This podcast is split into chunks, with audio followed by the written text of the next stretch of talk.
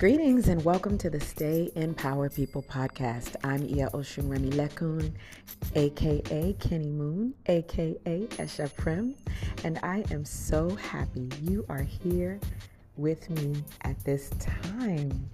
Hello there. You are listening to Thriving Thursdays. And this week's Thriving Thursdays episode is about spiritual sovereignty. Ooh. So, there are so many of us, so many people in the world who are yearning for spiritual sovereignty, the right to govern oneself with authority, and perhaps I would even add expertise and ability to manage power, in this case, one's own spiritual power, and, you know, be an autonomous, sovereign being. Well, no wonder, especially for those of us who are descendants of Africa and especially throughout the diaspora, we have been kidnapped and taken away from our spiritual heritage. And for many of us, we may have been raised in religions that perhaps at a certain point in our own lives or development, we've decided we outgrew the way that they were given to us, the way we've been oriented to them. Some have decided that they wanted to adjust, you know, do some tweaking of the religions that they've been raised under or in, and are creating their own way to worship their God. And then you have those who are totally turning away from cultures or spiritual references that they've been raised with and choosing to create or align with more indigenous practices that they know came before the um, influence of colonizers. When that is your background, your history, as it is for most of us throughout the diaspora and even still on the continent, um, there is a natural, I think, a natural human tendency to want to move from a place where through generations there have there has been an oppressive lean to everything we've learned to wanting to have self autonomy, self mastery, um, to be able to name ourselves, to know ourselves, to define ourselves. You know, that's Kujichagulia, self determination in the Nguzo Saba. And that's really important for a people who, in our DNA, know that we are beautiful and powerful and come from something greater than a more localized history of oppression. And we want to realize and actualize that power, that beauty within ourselves as individuals, as well as we do for our collective. So it's natural to want to have spiritual sovereignty. And it is, in fact, a beautiful thing. And that's one of the wonderful things about spirituality versus religion is that we're not reliant upon one, you know, usually male in this high position or a group of usually men in high positions maintaining that in order to have a relationship with God, Creator, Divine, Spirit, whatever, that you must go through them as intercessors, as you know, the the experts who have the only tools that you can use to get what you need. There's a lot that's happened because of that kind of dogma. And so, of course, religious or spiritual sovereignty is something that can be amazing because we are saying with spiritual sovereignty that I am now my own connection to spirit. I have tools, I have ways that I can engage in that connection with spirit, but I don't have to wait for someone um, of, of high authority and of power that they may misuse and, and wield against me or keep me in a certain position because I'm seeking my connection with spirit. So, spiritual sovereignty, wonderful. Now, here's the other part.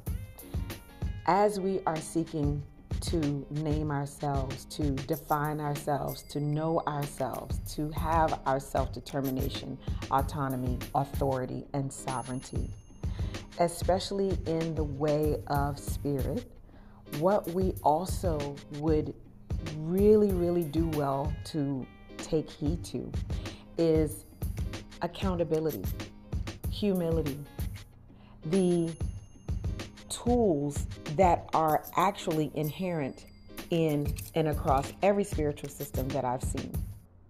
And this does not step in the way of the type of confidence that is needed for sovereignty.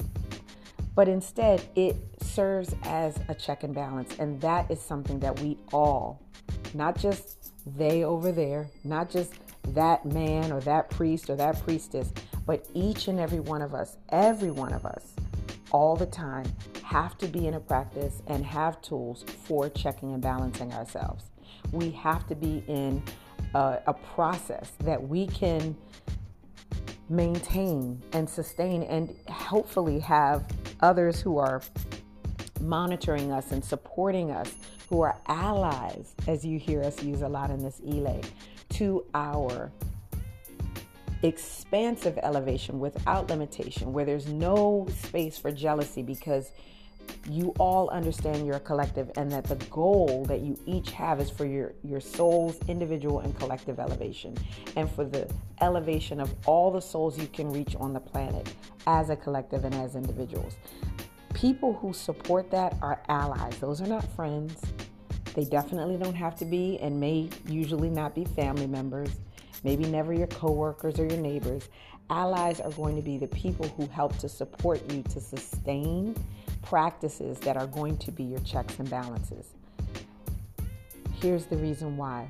And many of us have started to have this experience or have had them across several decades. I'm going to speak from a perspective of within the spiritual system that I uh, align to mostly.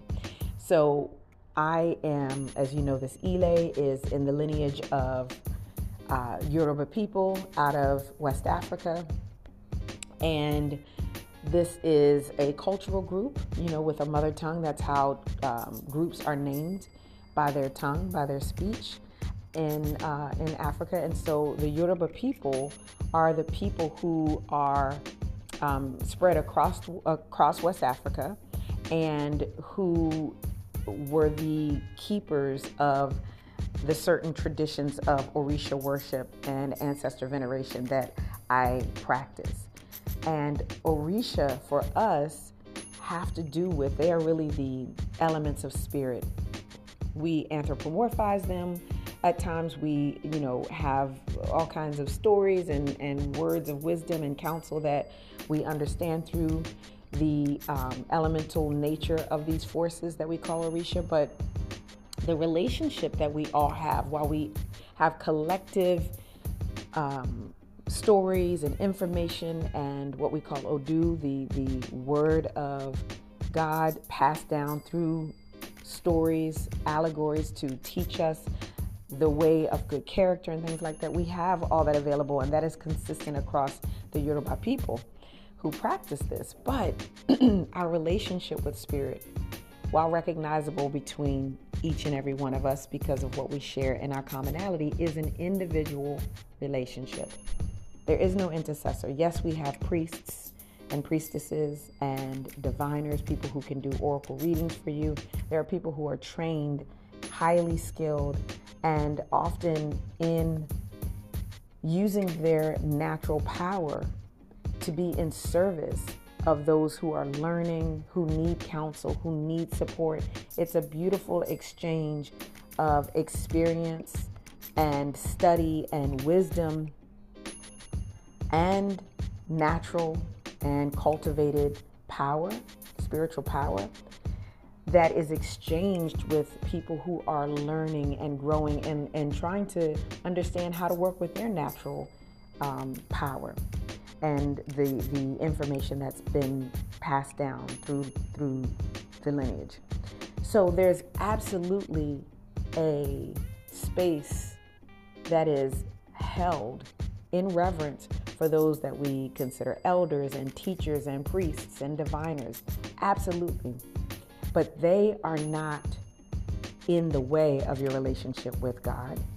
So everyone has the ability to grow into their own expression and experience with their spirit, like I say, spirit support team, without the um, the overbearing influence of the kind of relationship that you might see in religion where you don't get to know certain things you don't get to you know you don't you don't pass out the the the wine and the crackers. You don't you know there, there's certain hierarchical things that you, that you can't do.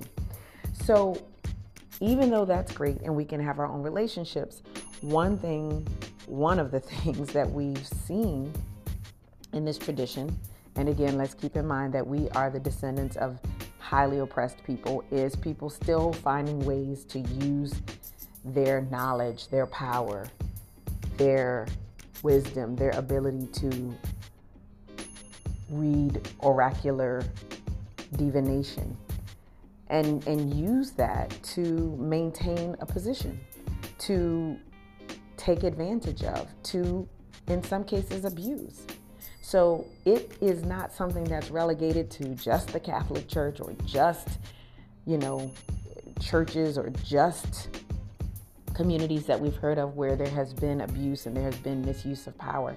Even in systems of spirituality, where we have the opportunity to each have our own relationship, there are still places, some would say rampant, where each individual's mismanagement of their ego can and does get in the way of the service that they should be offering in the name of the work that they do for spirit. The only way to try and bring balance to something like that, which is, you know, it grows because the opportunities become more readily available.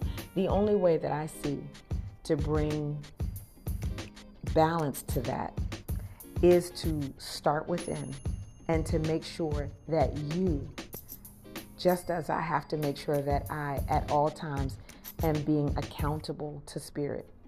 That means that before I step into a space of seeking total sovereignty, I must go through, I must take myself through practices and protocols and use Spirit's counsel to know what is aligned for me to do and what is not, what is within my highest destiny and my highest calling, and what is not.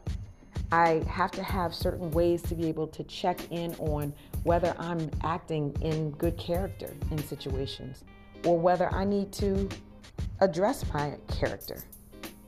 And that's something that many people are just choosing to jump right on over, skip right across that pond to highly detrimental effects.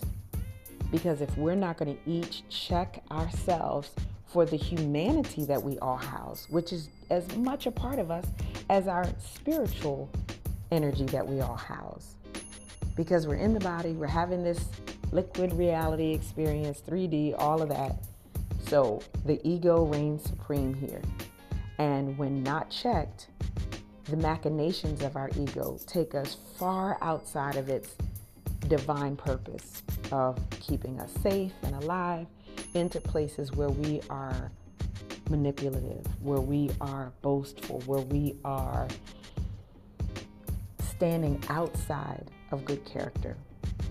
So, as you, dear listener, spiritual, beautiful being, as you continue to strive to expand yourself into your own power, please remember that you must, you absolutely must submit yourself in a regular manner, on regular occasion, as a part of your daily routine. You must submit to the practices and to using the tools that you have at your fingertips to support your checks and balances, support your way of assuring that you are leading from a place of good character. You are leading from a place of detachment so that you're not trying to have things work out in your favor, in your way, from the small view that you have of your life. So that you're not manipulating, lying, doing all these small, small, small little things that can have big, big, big effects.